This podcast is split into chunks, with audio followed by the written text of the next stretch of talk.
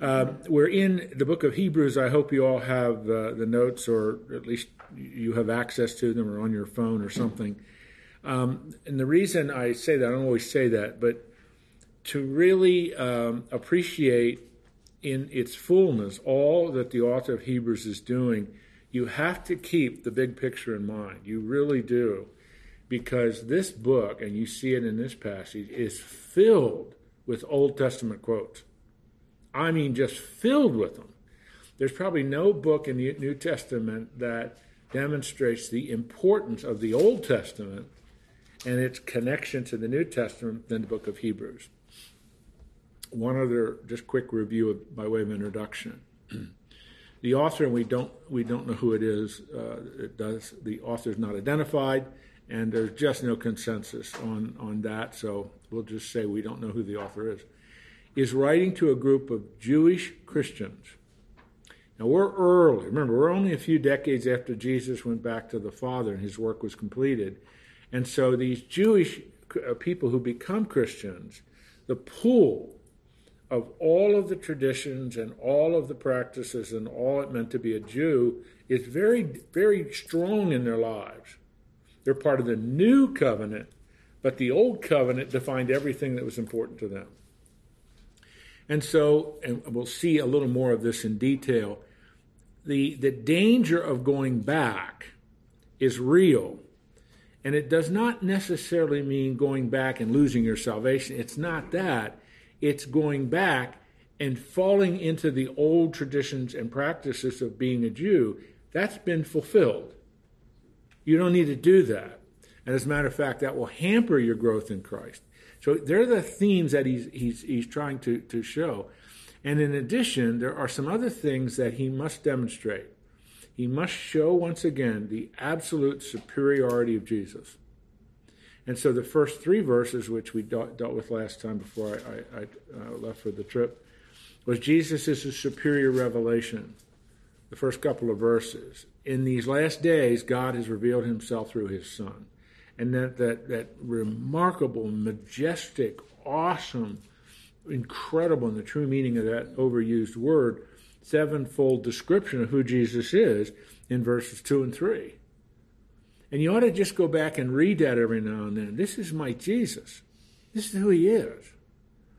Then, as and we're sort of just getting started with this, the second part of the book, the second part of the argument of the book, is that Jesus is superior to angels. Now, there's not there's not a complete understanding or even consensus. Why does he feel the need to do that? Why, why does he feel the need to show that Christ is superior to the angels? Well, the best way to think about that is we know there were certain Jewish mystical cults that really elevated angels, and some even said Jesus Christ is a great angel. Now, that seems bizarre to you and me, I, I, I know that. But that seems to be why he felt the need to do this in writing the book and in the beginning of, of the book. So he does this in just a, a remarkable way by showing, and remember, these are old, these are Jews who have become Christians, their authority was the Old Testament. So the best way to prove that Jesus is superior to the angels is to quote the Old Testament over and over and over again. So that's what he's doing. Are you with me? I mean, that if you don't understand that, that that's what he's trying to do. If you're going to prove this to a Jewish Christian early in the church, only a few decades after Christ finished his work, the best thing to do is cite their authority, which they're familiar with, the Old Testament. And so he does that in verse after verse. And again, if you follow in the outline, the notes, I give you the Old Testament verse, and then I'm going to say a word about each one. So let me real quickly review this. This first quotation is from Psalm chapter 2, verse 7, one of the really early messianic psalms. What's he showing there? That Jesus is the divine Son of God. He's not an angel. And in that passage, he uses the coronation formula today I have begotten you. That's the coronation formula of the Old Testament kings. It doesn't have anything to do with origin, beginning, creation. It has everything to do with position and authority. Secondly, he quotes from 2 Samuel chapter 7 verse 14, which is the one of the summary passages of the Davidic covenant. That covenant God made with David that his throne, his kingdom, and his dynasty would be eternal. And he says that's Jesus. So God did not make the messianic covenant with angels, he made it with his son and his his greater son, his greater son of David, which is Jesus Christ. Then the third one is from Deuteronomy. This is not quite as, as, as easy, but it's still very clear from Deuteronomy 32 43. And again, when he brings the firstborn into the world, he says, Let all God's angels worship him. Now, I hope you remember this because we did cover this. This is the third, and we'll start with the fourth one, which is new material. The term firstborn, Greek it's prototokos, the term firstborn doesn't mean origin or beginning or creation. It means authority, a position of rank and authority over everything else. It's saying something about his position. And what when the position uh, when the firstborn comes into the world, what what what's supposed to happen? The angels worship him. So Jesus isn't a great angel because all the angels are worshiping him. He is the eternal Son, he's the Davidic king, and he's the firstborn over all creation. Therefore, the angels worship him. And so you're, you're beginning to see, at least I hope you are, you're beginning to see what the author is doing. He's slowly, step by step by step, building the case. Don't associate Jesus with angels. Got it? Okay, four of you have it. That's good. Uh, are you with me? Any questions? That's pretty much where we left off last time. Let's look at the fourth one then again. i am just following what's in your notes and, and, looking at the scriptures. Beginning then with, with verse 8. or, I'm sorry, uh, the end of verse 7. Of the angels, he says, He makes his angels winds and his ministers a flame of fire. Verse uh, Psalm 104, verse 4, is a description of what angels do. What does the word angel mean? Messenger. Messenger. Angels are messengers of God, and the He is a reference to the Messiah. He makes his angels winds and his ministers a flame of fire. Angels represent God. They represent Jesus. They represent the second person of the Trinity. They are his messengers, his ministers. And that's something he's going to develop throughout the book. It's quite an important theme he wants to develop. And that's today, um, angels are sort of, well, I'm not sure they're as popular as they used to be, but angels used to be kind of a real popular thing. There were stores, that, there was a store down on Old Market that was dedicated to nothing but angels. This goes back a, a few years, but I mean, it's just a big in thing, very much associated with the New Age movement and so on a total misrepresentation of what angels really are. They're divine, they're not divine, they're created beings who are the messengers of God. And all through the Bible, they're just peppered throughout the Bible. God sends them to accomplish some ministry or message that's so important in God's program being accomplished.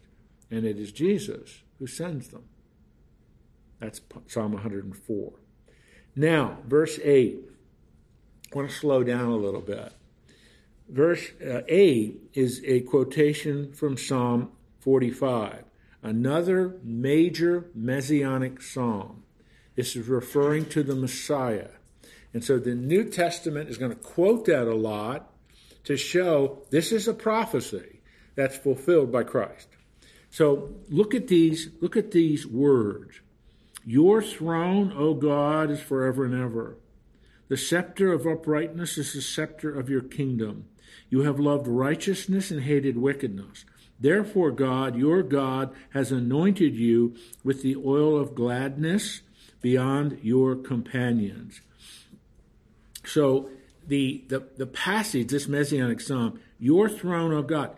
What throne? The messianic throne. is forever and ever. The scepter of rightness, the scepter of your kingdom. And so it's it's it's reviewing again that Davidic theme, that Davidic covenant of a kingdom, a throne, a dynasty that's eternal.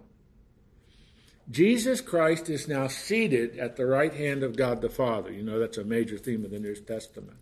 What throne is that? Whose throne is that? That's Messiah's throne. And so it's, a, it's, it's an incredible fulfillment of all of these themes that just keep coming up throughout the Old Testament. And so you have this messianic throne. He's, his psalm is extolling the Davidic messianic king, and the author of Hebrews is reminding us who is that? It's Jesus. He's not an angel. He's not a super angel. He's the eternal Son of God. He sits on the throne that is the throne of the Messiah at the right hand of the Father.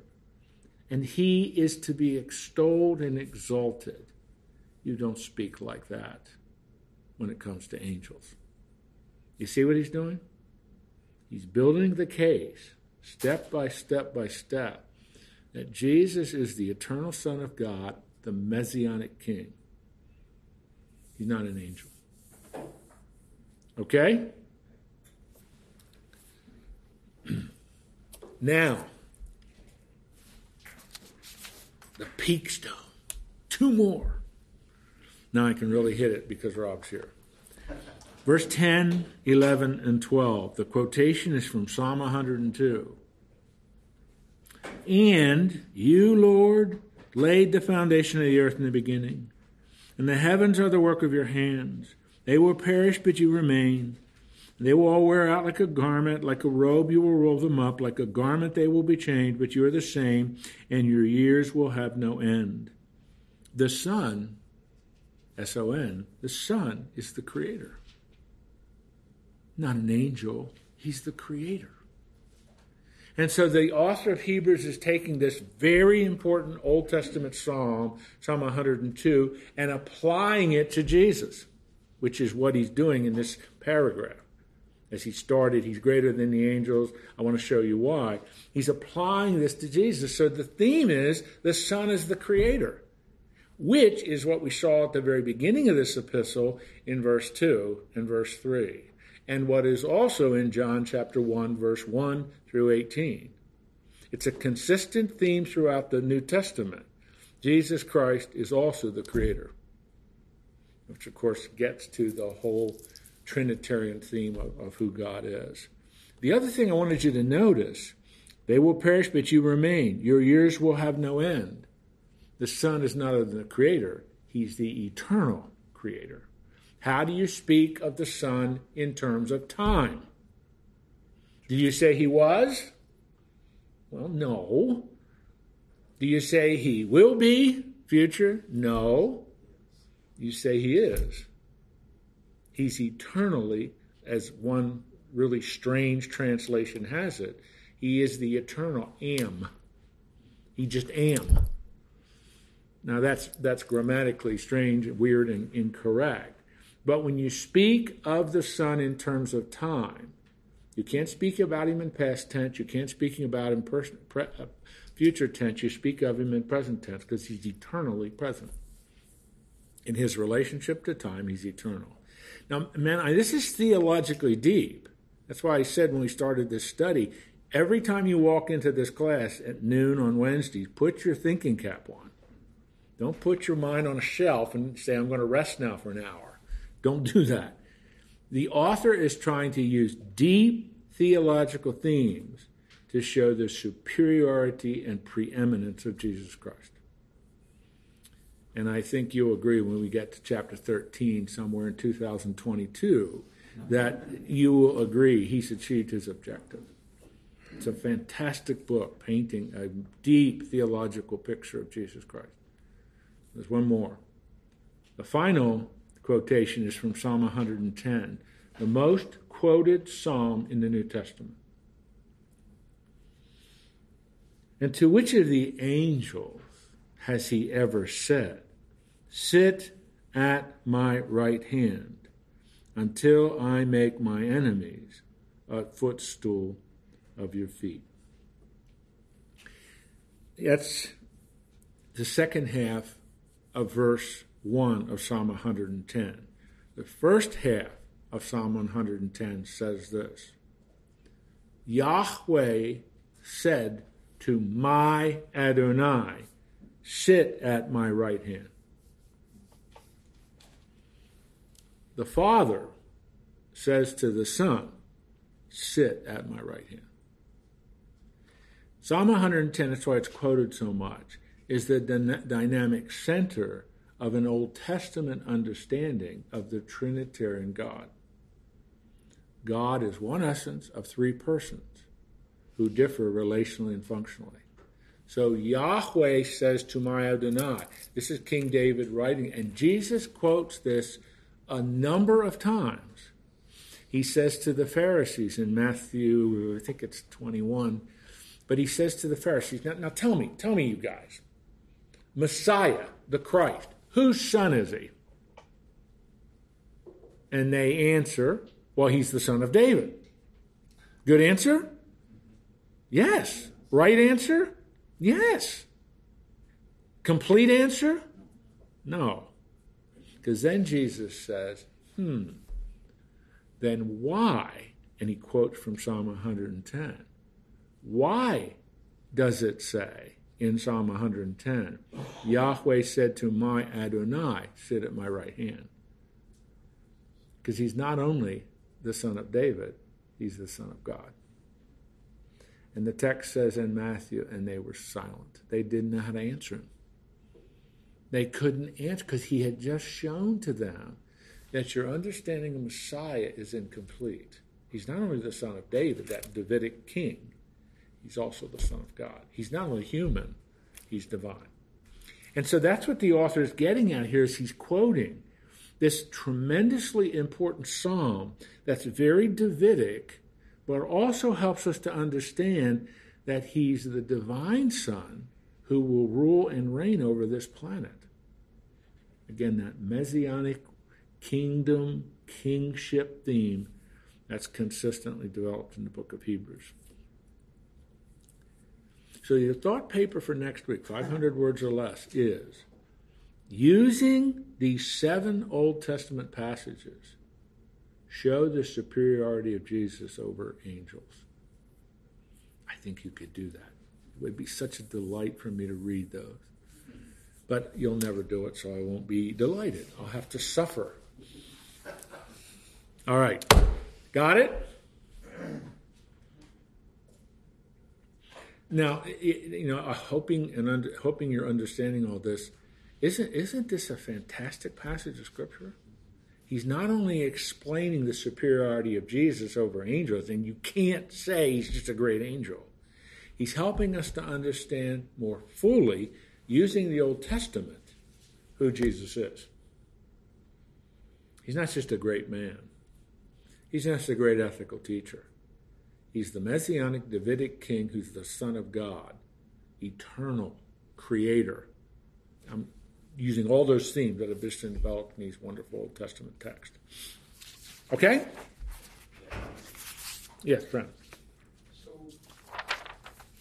looking at the repetitiveness and the emphasis of this first chapter of Hebrews, it, James rings in my in my mind, the book of James, and how it's written as a a, uh, a diatribe uh, towards the the wavering new Christian.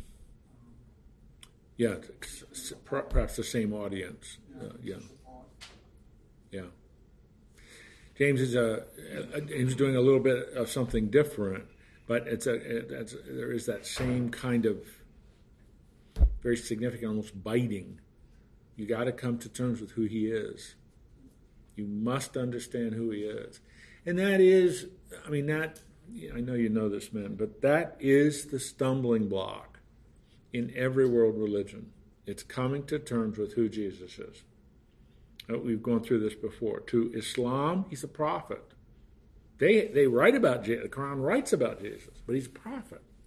not the Son of God. He's not the Savior of the world. He's not the Messianic King.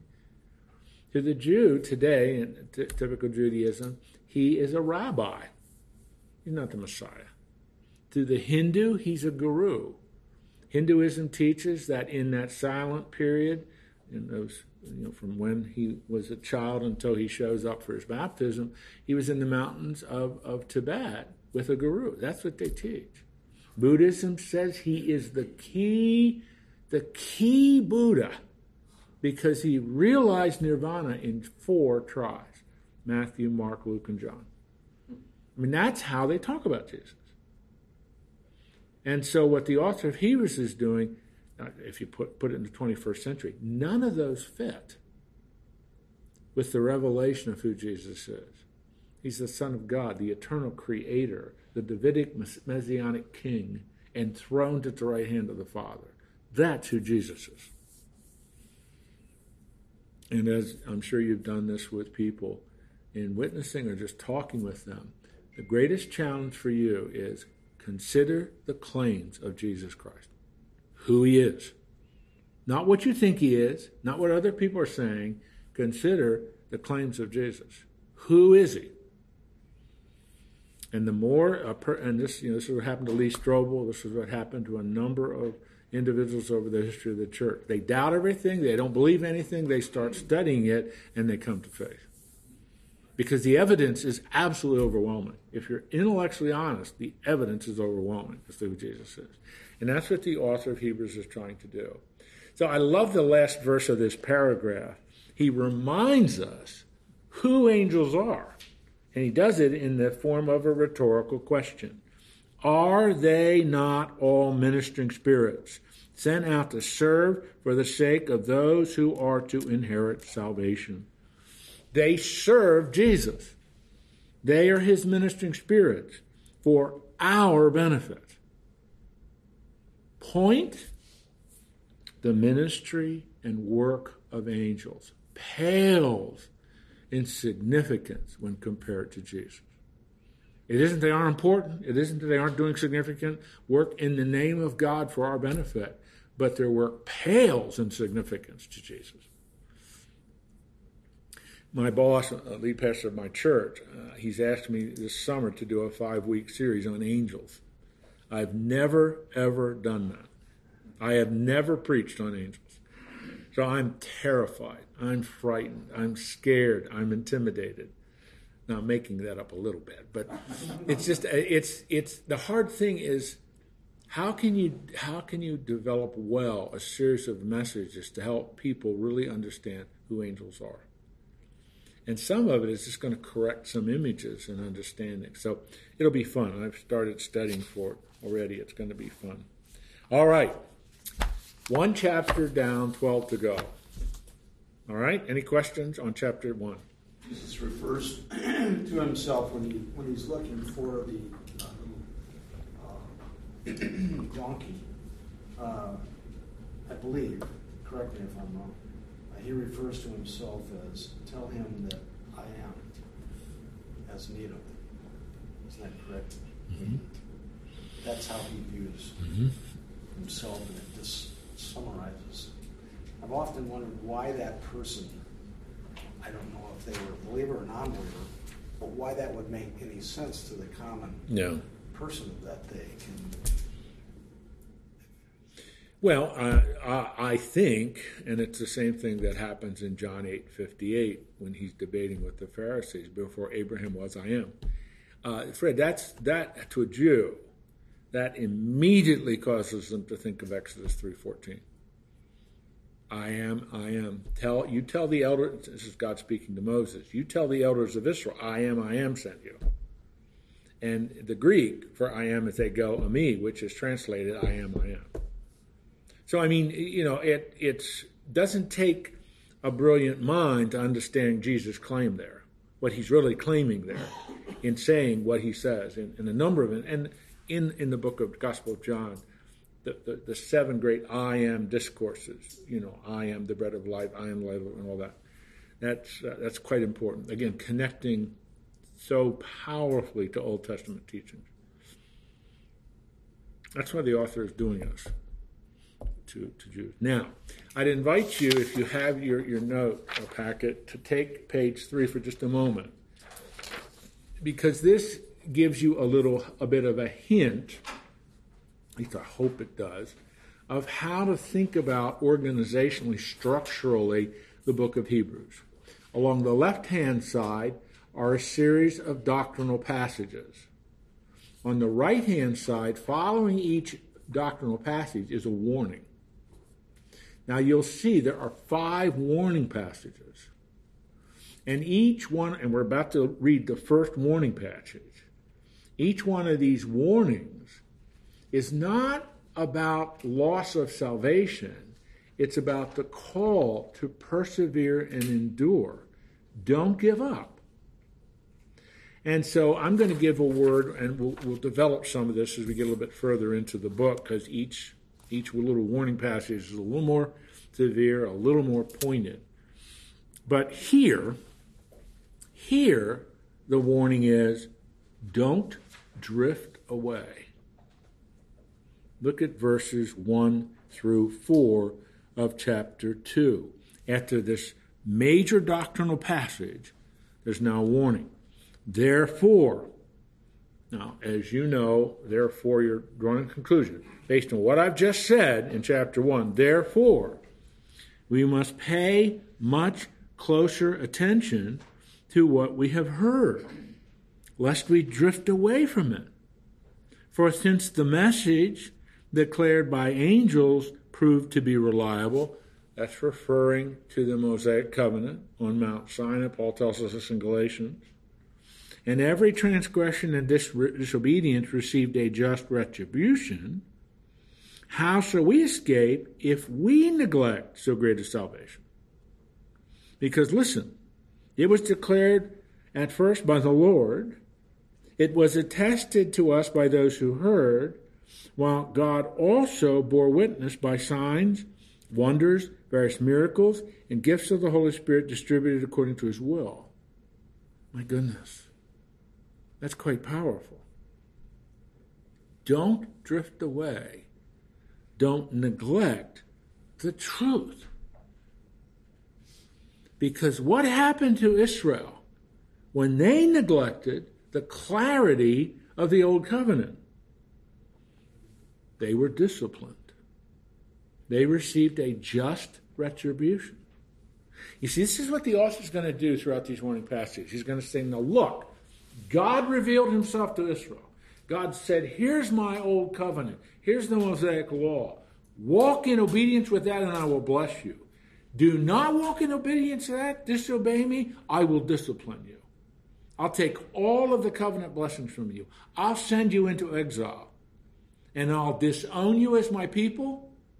That's not what he said. You will remain my people, but I will discipline you severely. So this is the author starting now. Okay, so God did this to Israel, disciplined them, despite the clarity of his revelation. Why do you think he won't do the same to you? If you neglect, if you drift away from the truth. Now, what he does in verse 3, uh, really 3b and into 4, is he gives us a summary of the evidence of why this new covenant revelation is true. You see it? Number one, it was declared at first by the Lord. Who's the Lord?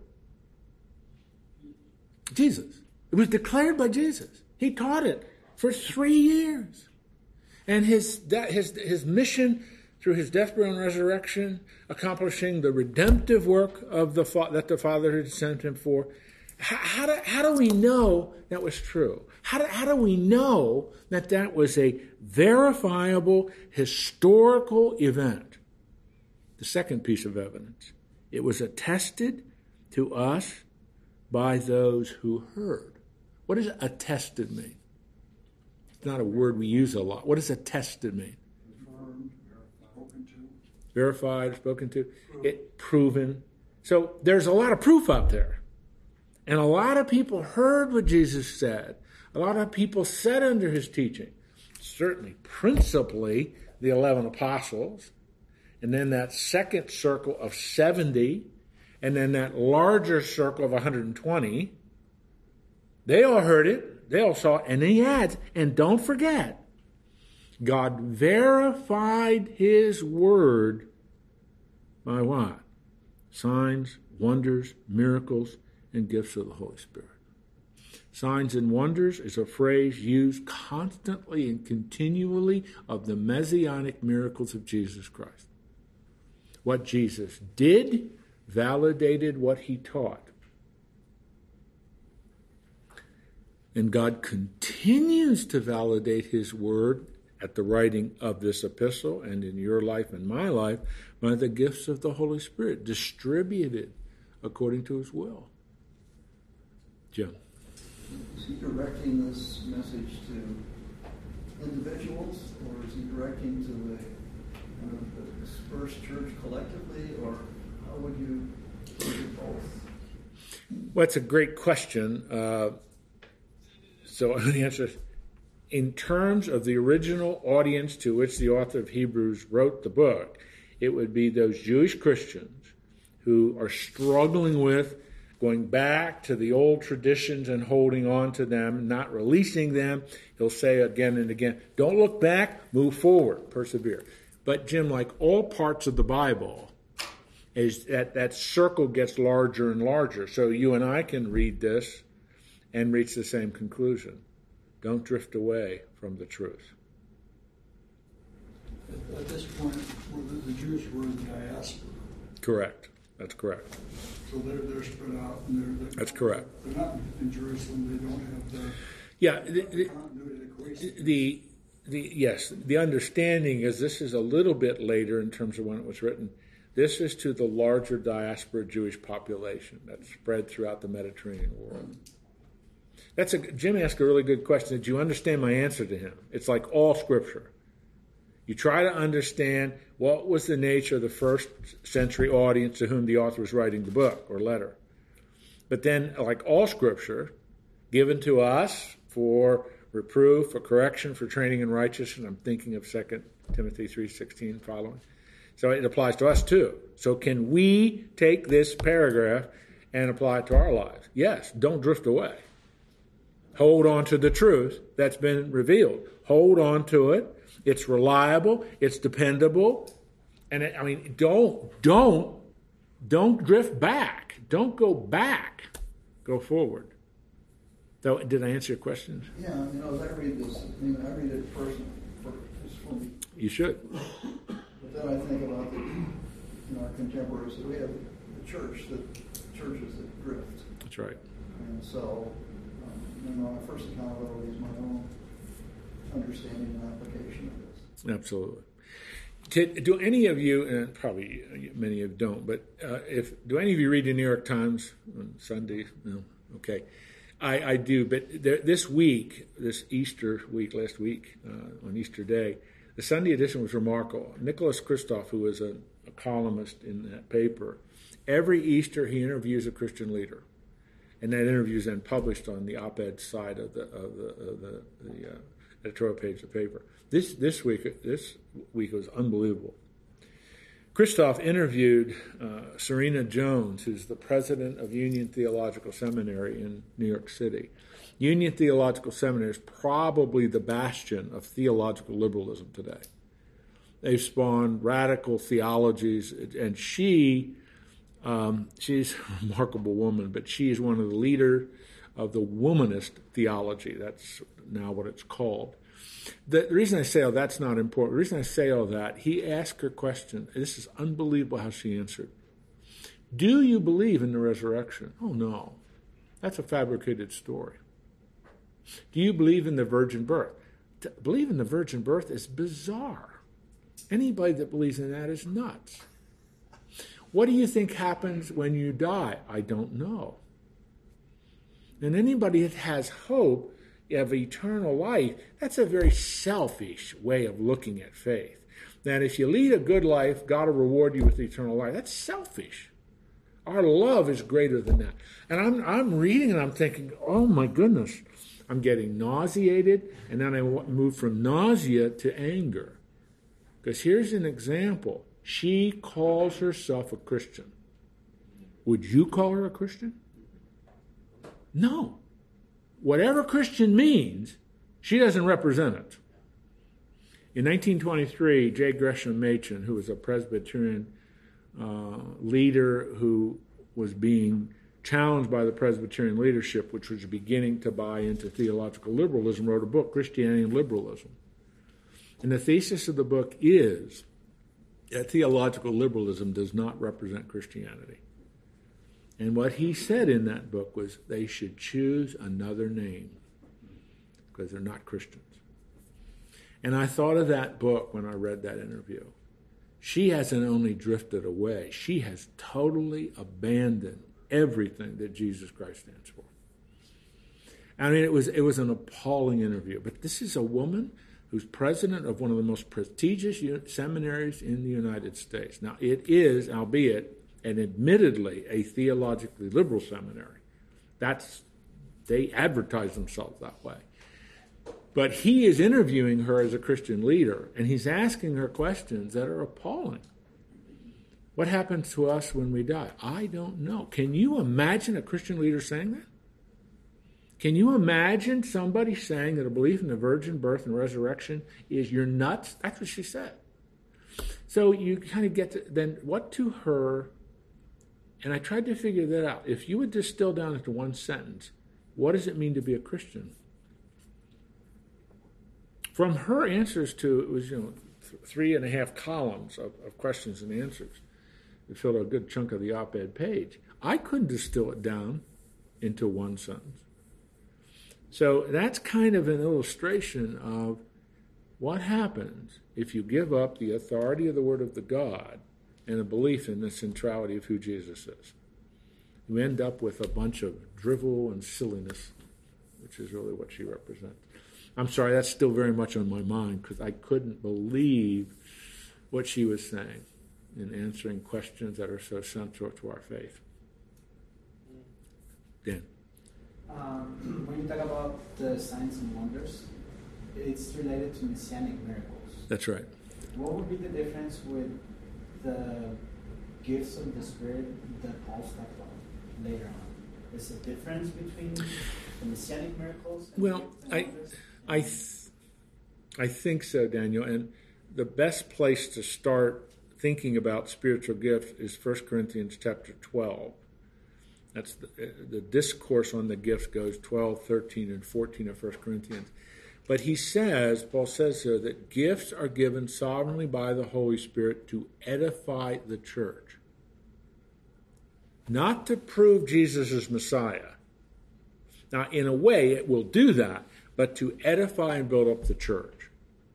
And so he starts itemizing uh, just a whole series of gifts, uh, like teaching and, and giving and stewardship and administrative gifts and all of those things. Verse 7 of 1 Corinthians 12. The main purpose of the gifts of the Spirit is to edify the church, it's to build up the church. That's a little bit different than the signs and wonders, miracles which verify and validate who Jesus is a Messiah, the Messianic miracles. Those phrases, signs, wonders, miracles, are used over and over again of Jesus. And he did signs and wonders in Galilee to do what? To prove he is the Messiah. He did signs and wonders in Caesarea Philippi to prove he is the Messiah. And that's what I think Paul's doing. He's making that distinction. Does that answer your question? Let's move into the next passage. So, are you with me on that? So, we have one doctrinal section done and one warning section done.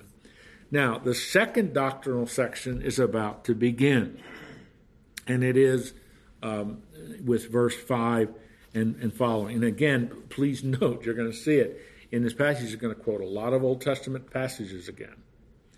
So now he wants to now he wants to move from the person of Jesus, the greatest revelation of God, verse 1 through 3, and far superior to the angels, the rest of chapter 1.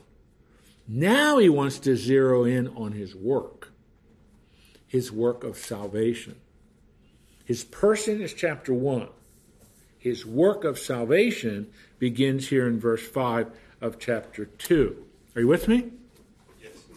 Now, I'm in verse 5. Now, it was not to angels that God subjected the world to come of which we are speaking. It has been testified somewhere, he's referring to Psalm 8.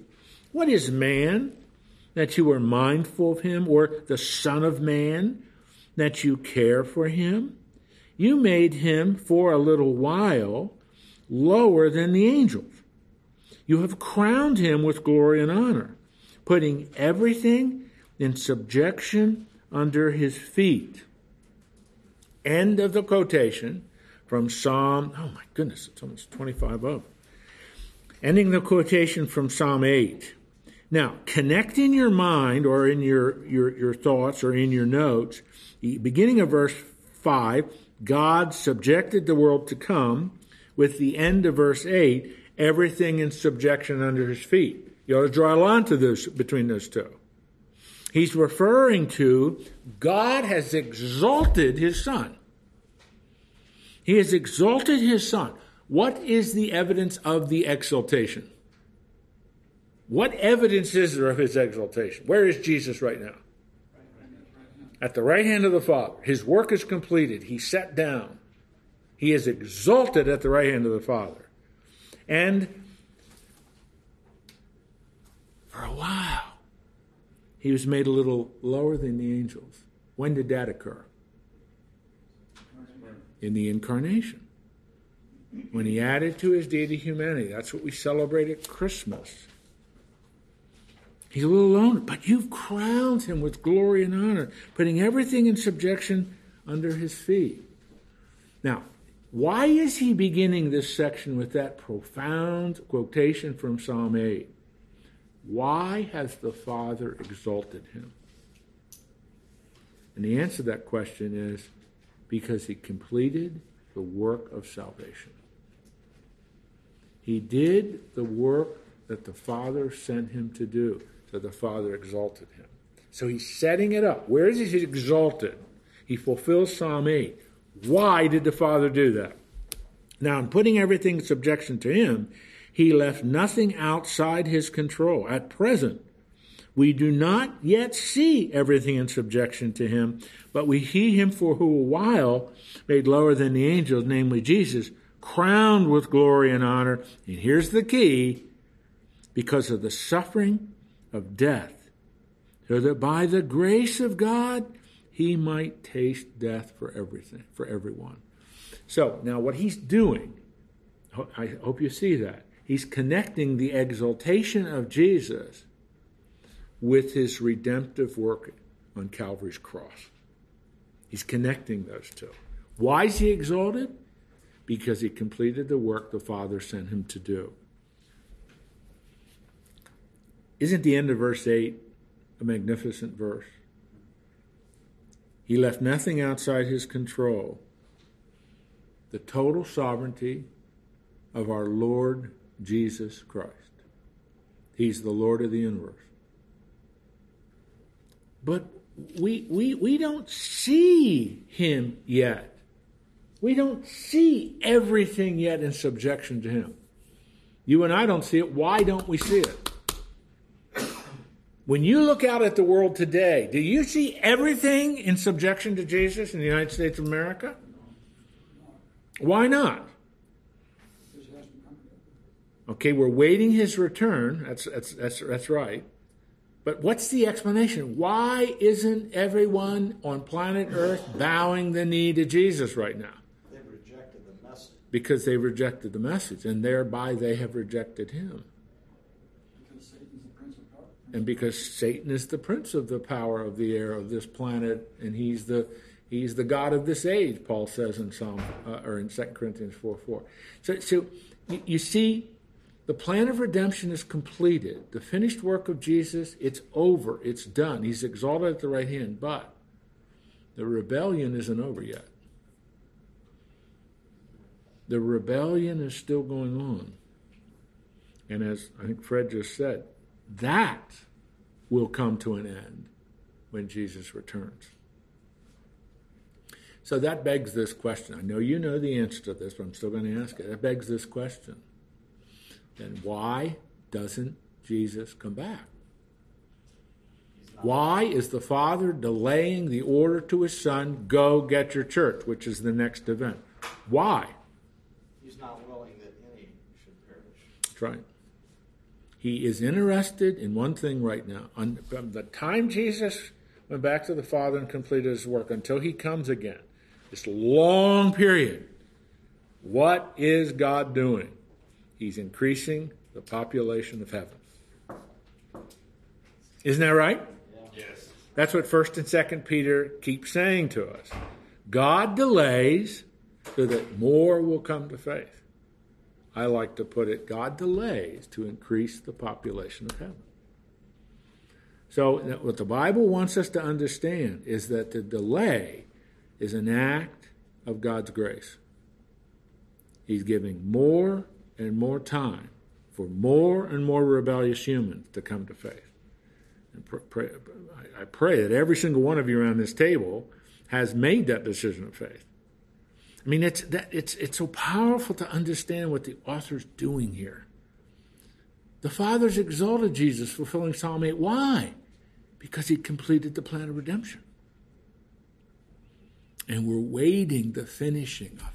We don't see everything in subjection yet, but it's coming. In the words of Paul in, in Philippians 2, there's coming a day when every knee will bow and every tongue will confess. We're not there yet. Vast, vast hordes of humanity continues to reject the message. But there's coming a day when they will. I saw a hand out of the corner of my eye somewhere. Was that you, Woody? Yeah. Did you have your hand up? I saw an eye. But, uh, I was just going to say, a lot of people haven't heard the word yet, you know, and of course you said the same thing when you said they hadn't come to faith yet. So. So part of our job is to Yeah, part of our job is to get the word out. All right. Now, um, I, I guess I think it's pretty clear. Made him lower, lower than the angels. I'm in verse 9 there. Namely, Jesus, crowned with glory and honor because of the suffering of death. That, again, why is exalted? Because of the. And here is the purpose of all this. I want to camp on that. So that by the grace of God, he might taste death for everyone. In a way, that's an unusual way to put it. But Jesus suffered death as our substitute so that you do not have to suffer death. Remember, death has two meanings to it. There is physical death where the body and the soul are separated. My mom went to be the Lord with the Lord on April the 3rd. According to 2 Corinthians 5 8, to be absent from the body is to be present with the Lord. As we were talking earlier, the welcoming ceremony was with her at 10 o'clock on April the 3rd, 2019. The welcoming committee was up there. My dad was on the front line. I made that up. I don't know if that's true. But that, that truth is what resonates. Why? Because the other aspect of death is separation from God. And because Jesus tasted death for everyone, if you put your faith in him, you will never be separated from God. You will be eternally present with him. Now I know we don't get excited about biblical truth in this class, but that's that's the central core of our faith. It really is. When I, I preached my mom's sermon, uh, uh, uh, funeral message, I, I developed three themes. I said, number one, in the Bible, death is portrayed in three ways. One, going to sleep. Two, in, from 2 Timothy 4 7, Paul says, It's come, I'm coming to the end of my life. I'm about to depart. And the language there is of going on a journey. The next phase of his journey is to go to heaven. And the third one is to is to go uh, is to go home. And Jesus says in John 14, I, I just love that passage. That's why I, I used it. Jesus says, Now, guys, I'm going back to the Father. Don't be anxious about this because I'm going to prepare a place for you and I'm going to come back for you. So, going home is going to the place that Jesus was prepared. And heaven is not just a place, it's a person. It's a place that Jesus is preparing for us, but it's also a person. It's the person of Jesus. And so all of that is true because Jesus tasted death. He suffered that substitutionary atoning work so that you and I don't have to experience death, eternal separation from God. But did you notice the author says, by the grace of God? Did we earn it? Did we deserve it? Did we merit it? No. By God's grace. Jesus is exalted at the right hand of the Father because he finished the work. He experienced death for us so that we don't have to die. Death in the eternal sense of separation from God. Okay?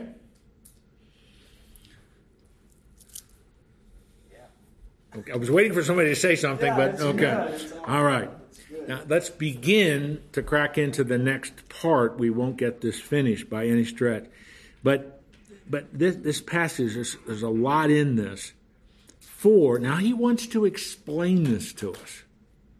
For it was fitting that he, the Father, for whom and by whom all things exist, and bringing many sons to glory, should make the founder of their salvation perfect through suffering.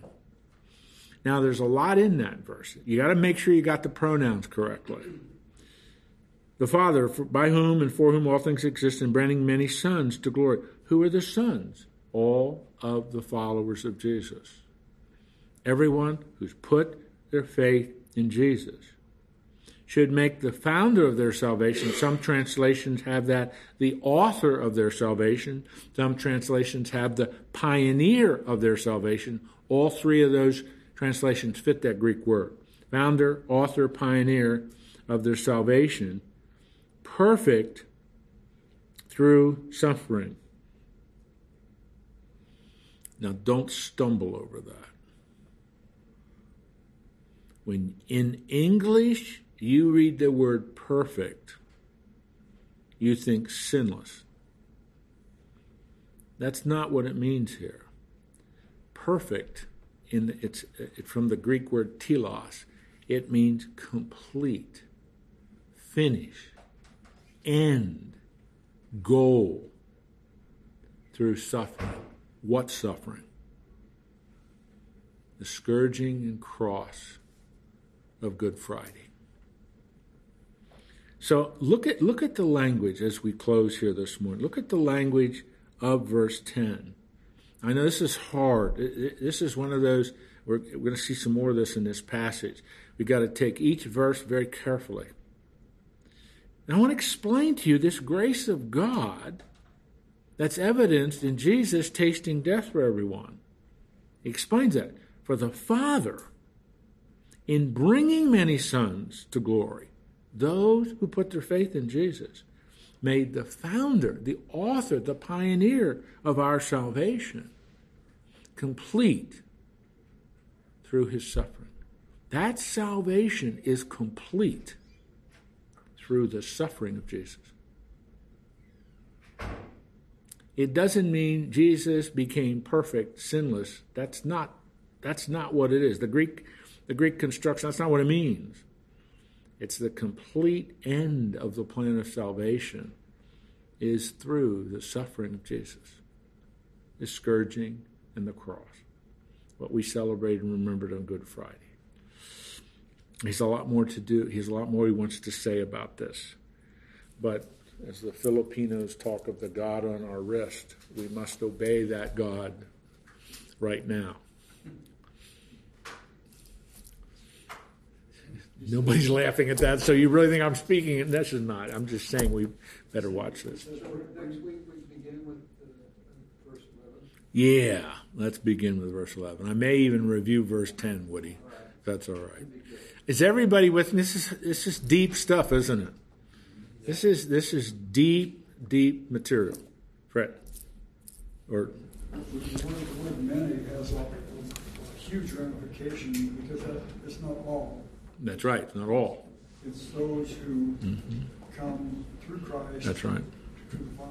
Who's, that's right, who respond in faith. So it's a great passage. I hope. Uh, yes, Daryl. Quick question for you. You studied this obviously you and many of us have. There's been a lot of time dis- uh, citing uh, it, why there was enough evidence in this path in this book. Yeah. to Have it as part of the canon of scripture. Yeah, yeah. There was there was discussion about that, but uh, I th- part of it is, and this was really the the major issue. The author isn't identified. In in most of the books of the New Testament, like thirteen letters of Paul, he identifies who it is right away, the very first verse.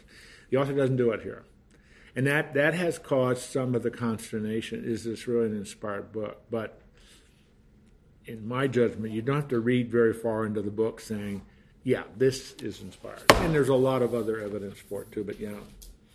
It's a it's I think it's one of the next to Romans, it's probably the most theologically important book in the New Testament. I mean, Romans is the whole theology of salvation spelled out. Hebrews is the whole theology of Jesus spelled out. I mean, it's really deep, deep theological reflections on Jesus and constantly going back to the Old Testament to show the continuity and connection between the two. And it also is evidence a thoughtful Jewish person should not be surprised that Jesus is their Messiah because it's all over the Old Testament, fulfilled in Jesus. All right, I'm going to pray and we're going to go. Lord, we thank you for the canon of Scripture, those 66 books. And among others in, the, in that canon, the book of Hebrews helps us to connect the Old and the New Testament. They are inextricably linked. And it's just again and again and again and again showing us that Jesus is the subject of all 66 books. What he would have taught the two disciples on the Emmaus Road after his resurrection, when it says expounded to them the scriptures showing how everything pointed to him. That's kind of what the author of Hebrews is doing. Is showing us through explicit and wide use of the Old Testament who Jesus is, fulfilling all of the redemptive promises, messianic promises that just are all through the Old Testament. Thank you for that certainty we have and who Jesus is. Thank you for the, the triumphant celebration this past weekend of his resurrection.